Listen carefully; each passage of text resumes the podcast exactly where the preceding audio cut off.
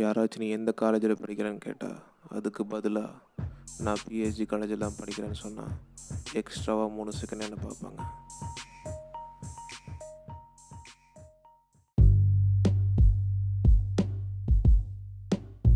அதாவது இன்ட்ரோ கொடுத்ததுலேயே தெரிஞ்சிருக்கும். PhD cash life பற்றி அன்றைக்கி பார்க்க போகிறோம் அதாவது ஃபஸ்ட் இயர் அப்படிங்கிறத வந்து காலேஜில் என்ன நடக்குது காலேஜ் லைஃப்பில் என்ன அப்படிங்கிறதெல்லாம் வந்து தெரியாமல் இஷ்டத்துக்கு அலப்பறை அடிக்கிற அந்த ஒரு வருஷம் வந்து ரொம்ப ஃபன்னாக இருக்கும்.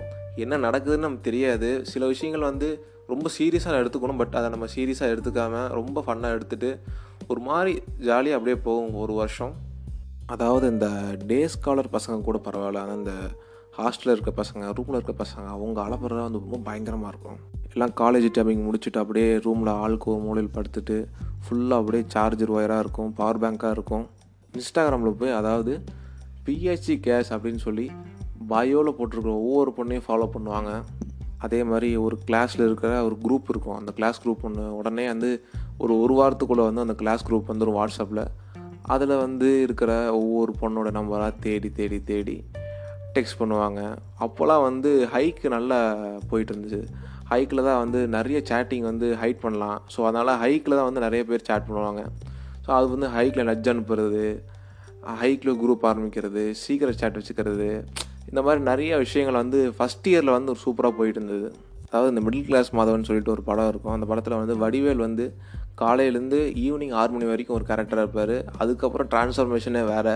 ஸோ அந்த மாதிரி தான் நம்ம பசங்களை ஹாஸ்டலில் இருக்க பசங்க ரூமில் இருக்க பசங்க மோஸ்ட்லி அப்படி தான் காலையிலேருந்து காலேஜ் முடிக்கிற வரைக்கும் அந்த டைமிங் முடிகிற வரைக்கும் அப்படியே வந்து சிங்கிள்டா கெத்துடா அப்படிங்கிற மாதிரி ஒரு தோட்டத்தை உருவாக்கிட்டு ஈவினிங்க்கு மேலே வந்து ஒவ்வொரு பொண்ணாக தேடி தேடி ஹாய் ஹாய் ஹாய்னு அனுப்ப வேண்டியது. இதுலேயும் ஒரு ஃபன்னான ஃபேக்ட் என்னென்னா அதாவது ஒரு பொண்ணோட பேரில் ஃபேக் ஐடி கிரியேட் பண்ணி அந்த பொண்ணை மாதிரியே பேசி நிறைய பசங்கக்கிட்ட பேசி இந்த மாதிரி அந்த பையனை இங்கே வர சொல்கிறது இந்த பையனை அங்கே வர சொல்கிறதுன்னு ப்ராங்க்லாம் பண்ணி ஒரு ஃபஸ்ட் இயர் அப்படின்னா லிட்டரலாக வந்து இந்த மாதிரி விஷயம் நிறைய நடந்துக்கிட்டே இருக்கும். ஒவ்வொருத்தருக்கும் ஒரு பர்சனலாக ஒரு எக்ஸ்பீரியன்ஸ் இருக்கும். பிஹெச்சி கேஸ் அப்படின்னு சொல்லிட்டு இதை பற்றி பேசாமல் விட்டால் வந்து ரொம்ப பாவமாயிரும். இந்த பங்க் அடிக்கிறது அப்படிங்கிற விஷயம் வந்து பயங்கர கெத்தான ஒரு விஷயமா பார்க்கப்பட்டுச்சு. அதாவது எதுக்கு பங்க் அடிக்கிறோம் அப்படின்னா தெரியாமல் பங்க் அடிச்சுக்கிட்டே இருப்பாங்க. கடைசியில் பார்த்தா இருபத்தி ரெண்டு நாள் முடிஞ்சிடும் அதாவது இந்த ஹாஸ்டல் பசங்க ரூம் பசங்க அவங்க மத்தியில் தான் வந்து இந்த பங்க் அடிக்கிறது அப்படிங்கிறது வந்து ரொம்ப அநியாயமாக இருக்கும். எப்படின்னா காலேஜ்லேருந்து ரூமுக்கு ரொம்ப ஒரு வாக்கபுள் டிஸ்டன்ஸாக இருக்கும். அதுக்கே வந்து இவங்க வந்து ஒரு ஏழரை மணிக்கு எந்திரிச்சு அவங்களாம் ரெடியாக முடியாமல் மொடப்பட்டு போக முடியாமல் பங்க் அடித்த நாட்கள் ரொம்ப ஜாஸ்தி. அதுலேயும் என்னை போன்ற டே ஸ்காலர்களை என்ன பண்ணுவாங்க அப்படின்னா அந்த பசங்க ரூம் போய் வாடா கிளம்பலாம் அப்படிங்கிறப்போ அவங்களையும் பிரெயின் வாஷ் பண்ணி நீ இரு பங்க் அடிக்கலான்னு சொல்லி எதுக்கு பங்க் அடிக்கிறோம் அப்படின்னே தெரியாமல் பங்க் அடித்த நாட்கள்லாம் ரொம்ப ஜாஸ்தி.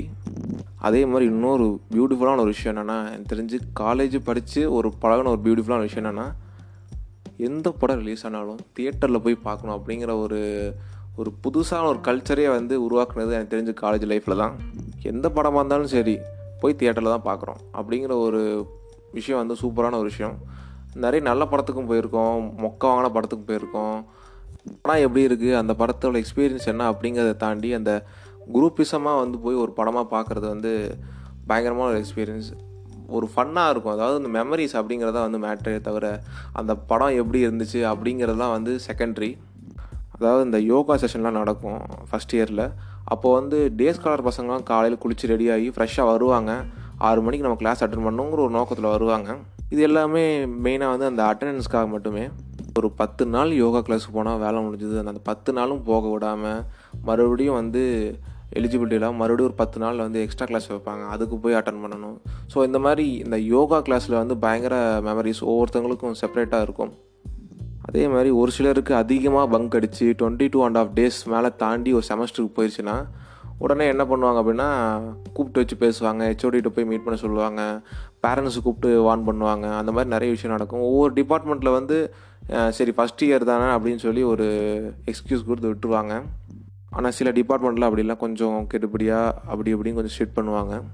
இதெல்லாம் முடிச்சுட்டு எக்ஸாம் முடிச்சுட்டு திரும்பி பார்த்தா ஒரு வருஷமாக ஓடிடும் எல்லாம் முடிச்சுட்டு செகண்ட் இயர் ஆரம்பிக்கும் போது மொதல் நாள் ஒருத்தர் வந்து சொல்லுவான் மச்சான் டேய் நம்ம எல்லாம் கிளாஸை ஒரு அவுட்டிங் போகலான்டா பசங்க பொண்ணுங்க எல்லாமே போகலான்டா அப்படின்னு சொல்லி ஒருத்தர் சொல்லுவான்.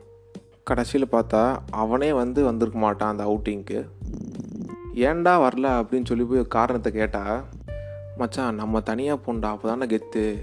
அப்படின்னு சொல்லி கூட இருக்கவன் எல்லாத்தையும் மைண்ட் வாஷ் பண்ணி அதாவது கிளாஸாக ஒன்றா இருக்கலாம் அப்படிங்கிற எண்ணம்லாம் பிரேக் ஆகி குரூப்பிசம் அப்படிங்கிற ஒரு விஷயம் வந்து அங்கே தான் வந்து ஆரம்பிக்குது. ரொம்ப சிரிப்பாக இருக்கு. என்னென்னா நீ அவுட்டிங் போனால் நானும் அவுட்டிங் போகிறது நீ வந்து ஃபோட்டோ போட்டால் நானும் ஃபோட்டோ போடுறது அந்த குரூப்பிசம் அப்படிங்கிறது வந்து எந்த லெவலில் வந்து சிரிப்பு அளவழைக்கு அப்படின்னா நீ ஒரு நாலஞ்சு வருஷம் கழித்து நீங்கள் யோசிச்சு பார்த்தாலும் பயங்கர சிரிப்பாகவே தான் இருக்கும்.